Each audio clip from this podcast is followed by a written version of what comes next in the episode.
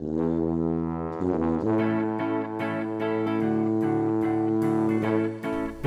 to GradCast, the official podcast of the Society of Graduate Students at the University of Western Ontario. Coming to you from the other London, let's start the show. Hello, everyone. Welcome to GradCast, coming to you live from WUGSOM 2016. Oh yeah, the Western University Graduate Symposium on Music. Is that right? All right. All right, we got it.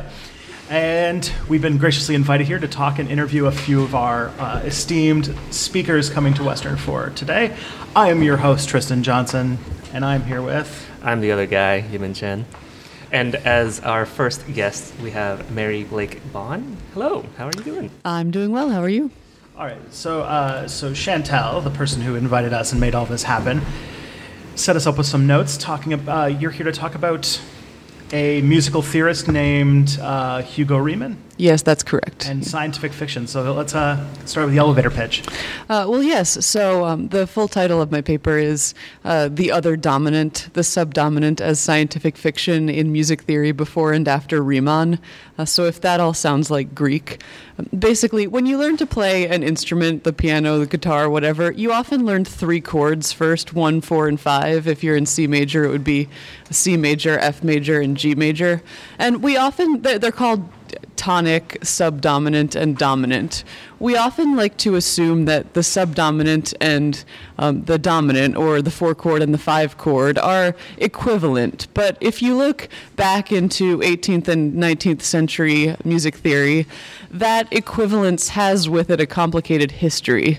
Um, uh, Chantal, actually, we were we were talking the other day, and she planted in my head this image of um, if you see a duck floating on the water and you see its reflection below, you uh, you somehow like to imagine that they are the same thing, but seeing just the reflection would not necessarily point you back to an actual duck. Well, no, it would. Uh, whereas seeing the actual duck might not point you to its reflection. In other words, the the subdominant is not really equivalent to the dominant, but in Riemann's theory, uh, pretending that they are this way um, serves as a very useful framework for many of his theories. Okay, so we have a lot to unpack with that. um, so, what use does having uh, treating these two chords or notes as dominant actually accomplish? Well, uh, Riemann is fascinated with the idea of harmonic dualism. In other words, he likes to imagine that tonal space is completely symmetrical, um, and basically that chords can be right side up or upside down. Specifically, that a minor chord is just an upside down major chord. Um, so, so for this reason, he wants uh, all of harmonic space to work that way, including the three primary chords in any key. Um, and he ultimately uh, starts to move from a diatonic, in other words, just uh, you know a major scale, um, from that conception of tonality to a fully chromatic conception of tonality. So you know, using all of the white keys and the black keys. Um, 12 possible pitches instead of seven. And the, the symmetric framework of the subdominant, tonic, and dominant does allow him to do that. Excellent. And what's your take on it? Oh, well, I absolutely think that um, Riemann's. Uh, Riemann's theory is very valuable for us still today. I, I talk later in the paper about David Lewin, um, a theorist who passed away in 2003, but he was the founder of a branch of music theory called transformational theory, and that symmetrical thinking and that willingness to embrace a kind of fiction that can be used as a logical crutch to uh, get to a useful conclusion. Um, that's very prevalent in Lewin's thinking. All right. So, talking about these conclusions, um, having absolutely no background in th- musical theory, what might this mean in terms of something we could hear, something in performance, perhaps? Uh, yeah, well, uh, in in Riemann's theory and in Lewin, Lewin's theory, there's a lot about. Um, uh, I think some people think that music theory is just about describing music, Right. But they both work to uh, really get at what we can hear if we are willing to imagine. So they do. Uh, to, to put it uh, briefly, uh, Riemann's function theory and, and Lewin's transformational theory really do just allow us to fully experience a piece of music in a different way than just a, a first hearing, an uncritical hearing uh, would would allow. So to be able to like identify different parts of it, different perspectives on a piece. Yes, definitely, and and also to. uh, Especially, uh, Western music tends to be written in multiple voices. In other words, several parts happening at the same time. So, for that reason, you don't hear everything the first time you hear a piece of music. So, theories of music are very useful for allowing you to hear a piece differently a second and third time. Excellent. Well, thank you, Mary Blake Bond, for coming and talking to us. Thank you for having me.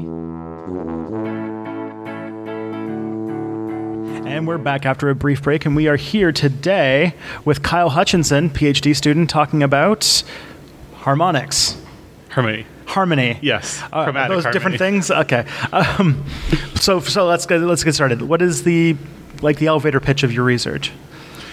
That there's extended chromatic works in the late 19th century and early 20th century that we don't really have theories for understanding the you know pitch structure, harmonic structure for. And I'm trying to find ways to extend how we look at earlier works, so like Mozart, Haydn, and Beethoven, um, extend that to Wagner, Mahler, and Strauss. Excellent. So, Kyle, your your presentation has an interesting sort of op- opening title. When when is a triad not a triad? Uh, w- well, what's the answer? Well, in the context of this particular paper, it's when it's functioning as a diminished seventh chord. And what does that mean? So a triad is a fairly stable, um, a fairly stable sonority.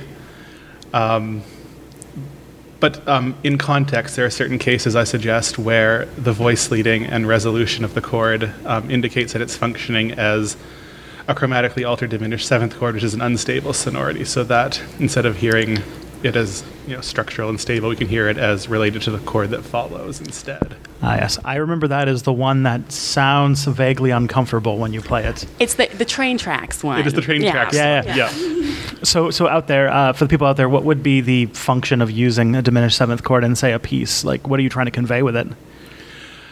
Um, usually it conveys, as we said, the train tracks like you know unease, evil.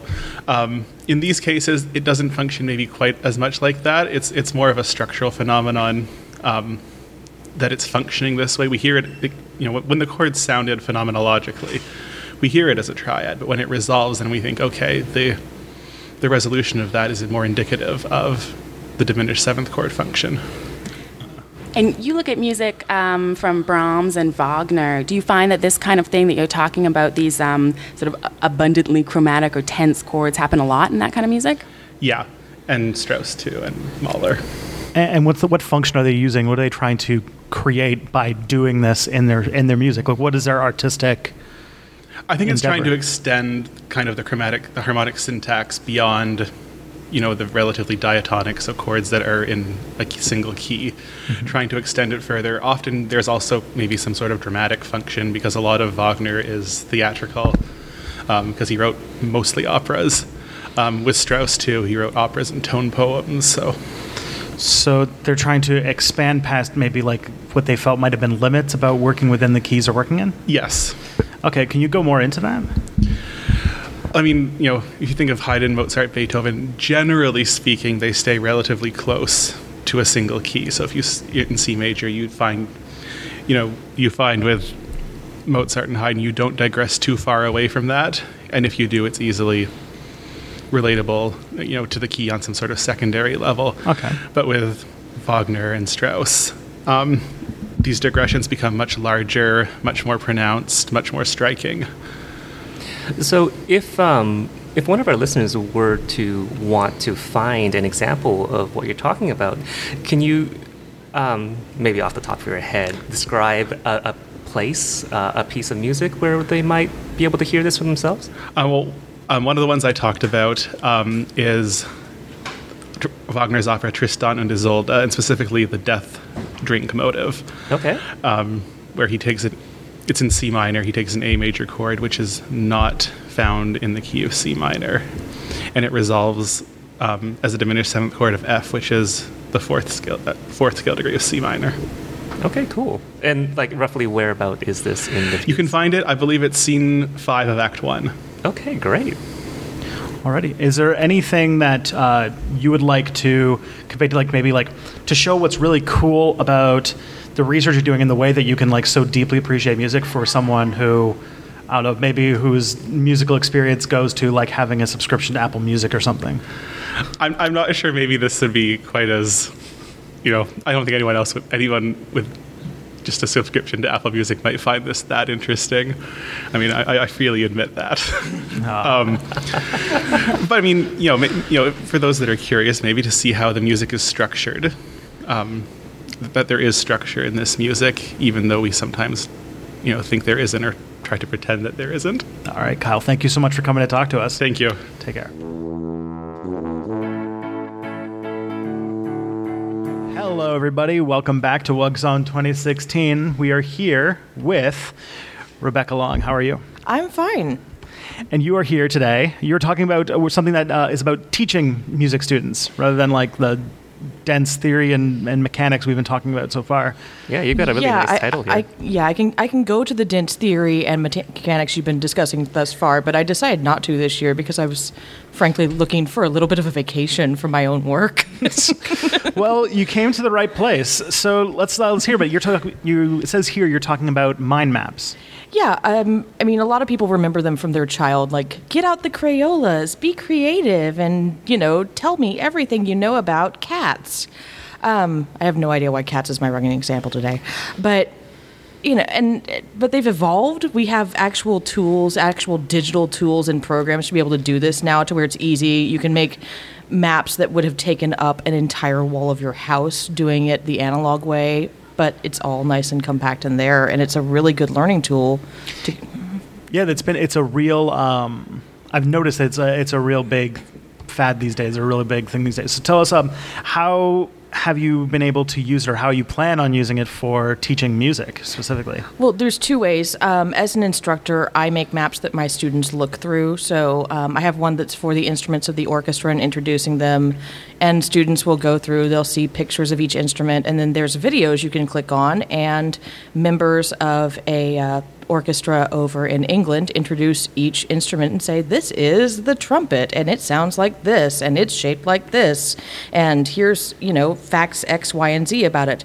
And the advantage is students can watch that as many times as they need to to get the information. Just uh, from the peanut gallery here, is this inspired in any way by Benjamin Britten's, um, what was that, the Young Person's Young Introduction to Person's the Guide for Opera? the Yeah? Orchestra. I, I considered using that, but no one has chopped that thing up yet Okay, to right. do each individual section. And so I found the next best thing, which was a bunch of orchestral musicians talking about their instruments. Cool. And and so um, is the like natural like uh, when I think of mind maps, think of like you know uh, categories built on categories built on categories. How is that useful for understanding like not just like the sections of an orchestra, but how orchestras work as like a team or like a unit? Well, from a learning perspective, you can actually put the various instruments in two places. You can either say, here's all the stringed instruments, and here's all the brass instruments, and blah, blah, blah. Or you could actually put them where they sit in the orchestra. So you could put the conductor on one side of your mind map, and then, or have him as the central node, and then put the strings where they go, and et cetera, et cetera, and so forth. And you can kind of get an idea to see, you know, why, how, why do the violins sit next to the clarinetist? Why is that a thing? Why would that work? Um, in your presentation, you also had another way to organize them according to the keys they played in. Can you talk about that? That was cool. Yeah, that that one's I've got to share with a lot of people later. Um, so, a lot of instruments transpose. That means if on my instrument, if I see a written note C, what actually comes out of my horn is a B flat. It's from the way instruments were shaped in physics, and I won't get into it because it's that boring theory stuff I do. Um, but so the other way of organizing instruments is by the key that they're in. So you take all of your B flat instruments and all of your what are called E flat instruments and you put them all together and then you can see, oh, if I'm a young composer or a student and I write this note, then this person's going to play this one, this person's going to play this one, this and so forth. Oh, That way I don't end up with a clarinet sonata written by a student that sounds absolutely terrible because they don't know the transposition.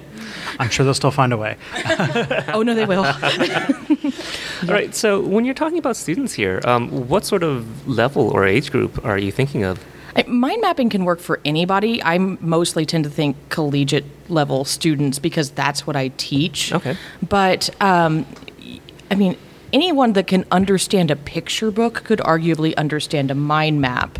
So you could make these for you know three year olds because they're often better at using technology than we are anyway. Um, It's like while you're teaching them the recorder, which I still wonder why we do that, but um, torture. We hate Torture? ourselves. Yeah. I live by an elementary school, and I can I'm- always tell when they get the recorders. I'm sorry. Um, and how do you use these mind maps for uh, student collaboration? Do you do that in any ways? Or? Yeah, there's most of the programs online will allow students to collaborate with each other, so you can edit things in real time, much like Google Docs if anyone's used that.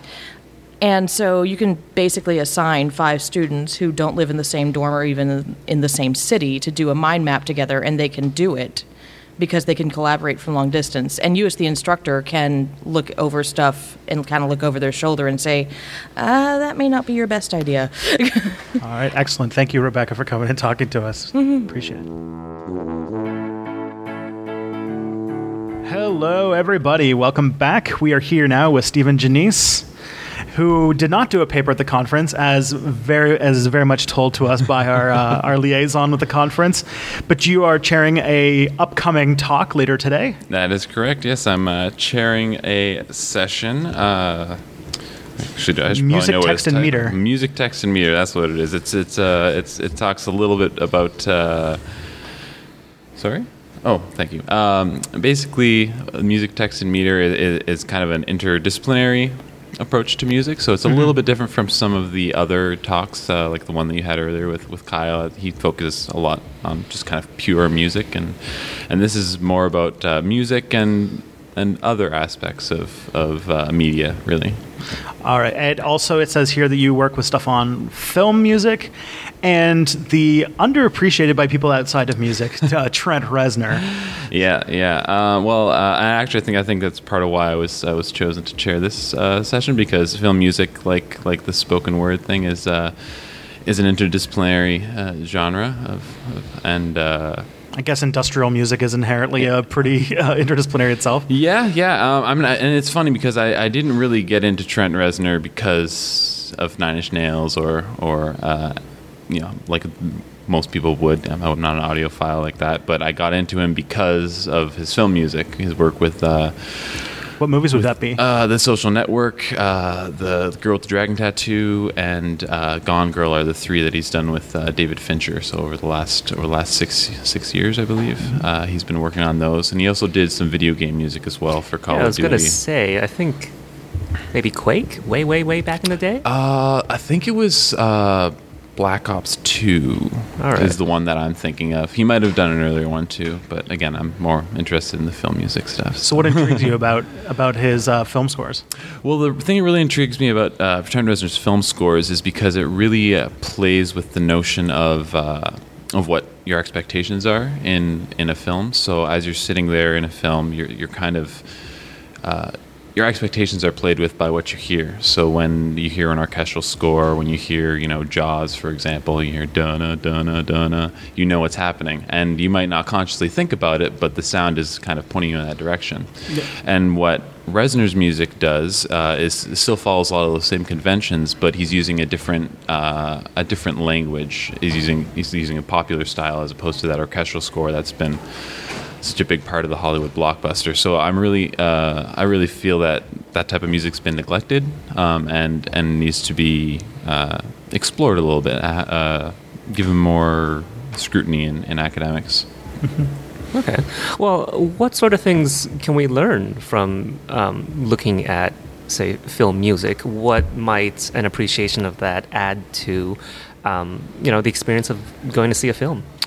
Uh, I think it's uh, it just makes you a more aware consumer, if you will. Uh, Okay. That's the biggest thing. Uh, it, it kind of, you know, when you get those tingles on the back of your neck, it, Right. it kind of makes you realize why you're getting those tingles on the back of your neck, and you're you're not thinking, oh, I just that movie just made me feel weird. You know, it's it's you're getting into the technical underpinnings, and you're kind of understanding why a certain harmony makes you feel a certain way when it's connected with a certain uh, a certain type of lighting or a certain narrative uh, that's you know a certain plot point, you know, things like that. So does that mean you also have uh, you dip your feet into psychoacoustics?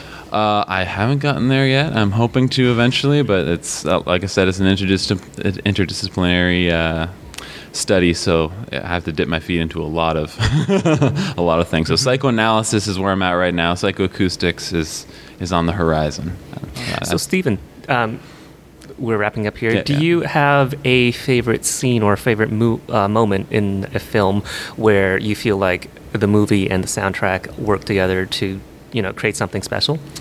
Uh, I think actually the the social network is a is a really great one. I don't know if, if you if you recall the the scene kind of in the opening where Jesse Eisenberg's character is kind of stumbling out of that, that grad party all rejected, and then that uh, melodic uh, theme comes in over top like da da dum, but it's, a lot of buzzing as well, Right. And uh, and the the kind of the kind of simple melody that that you can hold on to while there's all this kind of noise and, and distortion going on around you. I think it really it really represents what the character is going through, and I feel like that's a really uh, really good example of how Trent Reznor's music is is using. Um, a kind of a, an older convention, but he's using uh, the sounds that, that we know today. We don't, you know, you might hear that kind of stuff on Apple Music. Yeah, yeah. Melody over uh, distortion does sound very Trent Reznor. Well, It- thank it- you so much, Stephen, for coming and talking to us. Thank you very much. And we're back. Now, this time with uh, Gregory. Gregory, how are you doing today? Very good. So, you're working on a certain piece by Bach, the BWV 565. Yes. What, what is that? It's the Toccata and Fugue in D minor. Yeah? Probably the most famous of Bach's pieces and definitely the most famous piece of organ music ever written. Okay, could you could you give us an idea of what it sounds like? Yes, it starts with da da da da da da da dum dum da da dum ba ba ba ba. I wish I could do the lower part, but that's all I can do. Well, that was fun. All right. So you set out to to uh, settle a unresolved mystery about this piece, this little snippet of music. Yes, uh, Bach scholar Peter Williams looked at this piece and said, you know what? It's probably not by Bach. And further, it's probably not actually originally for organ. His theory is that it was a violin piece. That Bach or somebody else, and he thinks probably somebody else, transcribed it for organ. In the 18th century, it was common to take music for strings or other instruments and transcribe them for harpsichord or organ or other instruments, and that's how a lot of music made its way from country to country. So let's let's so let's unpack the mystery. How did uh, why do people suspect this? Uh, for Williams, um, two of his concerns are the first notes and the last notes da da da da da da da. Right. I'm just one person. I can only do it in one octave. Um, but Bach has said it in two octaves. Both hands play that theme, and it cascades down a few octaves, and then a lot of the rest of the bit in in the opening part of the toccata is two hands playing the same notes an octave apart, which is unusual for organ music. And the ending has a very strange sound. It's dark and heavy. Mm-hmm. And Williams is looking at other Bach pieces and saying, This doesn't really fit. Why doesn't it fit? So it doesn't sound like Bach, and it doesn't sound like something that uh, a organ would play. Because like uh, when I think of this piece of music, like when I think of other organ music, it feels, yeah, it, like most organ music, is like you think of that like you know kind of lazy uh, stuff you hear at the beginning of like church or something like that. A little bit. It, it sounds Bach ish, uh, but certainly for Williams, it doesn't sound Bach enough. Okay.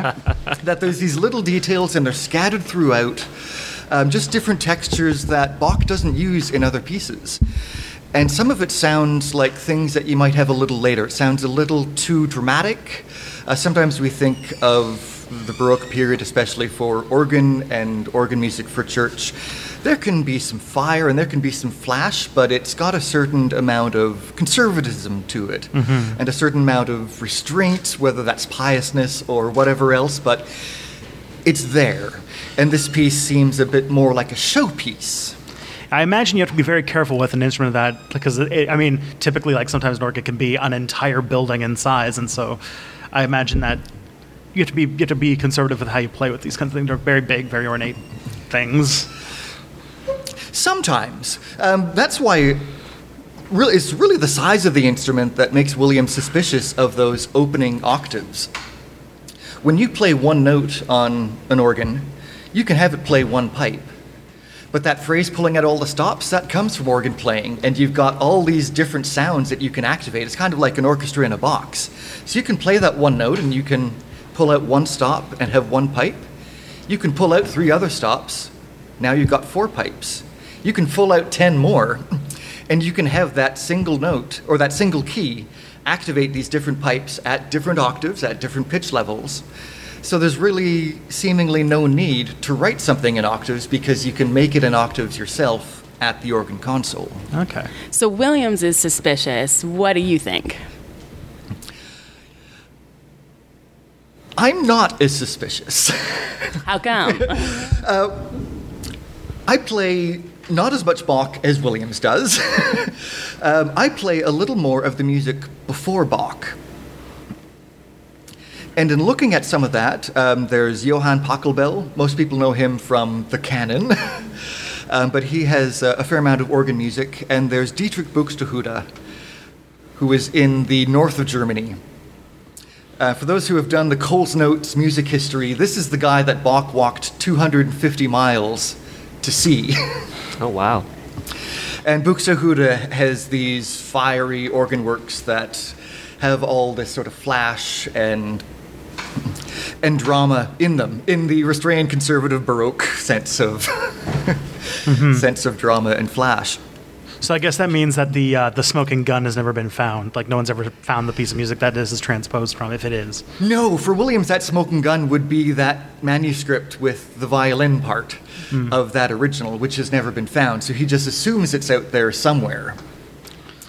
Um, but when I'm looking at the older organ music that comes before Bach, I'm seeing some of these same traits that are in the D minor piece by Bach in these other works, especially when those other works are in D minor.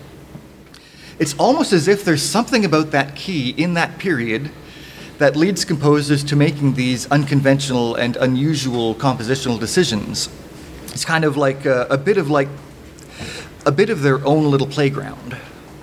So oh, So this is where the title of your piece comes from, The Curious Case of D Minor? Yes. Cool. So there's the curious case of is it for organ? Is it for violin? Other people have looked at Williams's argument and said, I like that. I think he's wrong about violin. I think it's a five string cello. Or it's a lute. Maybe it's a flute. Uh, so, so this one article that Williams first wrote in '81, and then he revised it in uh, in a book about all of Bach's music in 2003, um, has led some scholars to you to be able to spin out article after article. you know, bring up a new instrument, you might have a new article you can publish out of it. this is how uh, there's a new author for Shakespeare's works every few decades or so. Something like that. Yes. All right, Gregory Walshaw, thank you so much for coming to talk to us. Really appreciate you telling us this interesting history to finish off on. My pleasure. Thank you. That's all we got for this week. If you like this episode, share it with someone. Check us all out on Twitter and Facebook. Both you can find through Gradcast Radio. You can go to our website to see more episodes at gradcastradio.ca. And if you want to come on the show and talk about your own research, great line for your CV, go to gradcastradio at gmail.com. The theme is Happy Boy by Kevin MacLeod, and we will see you guys next time.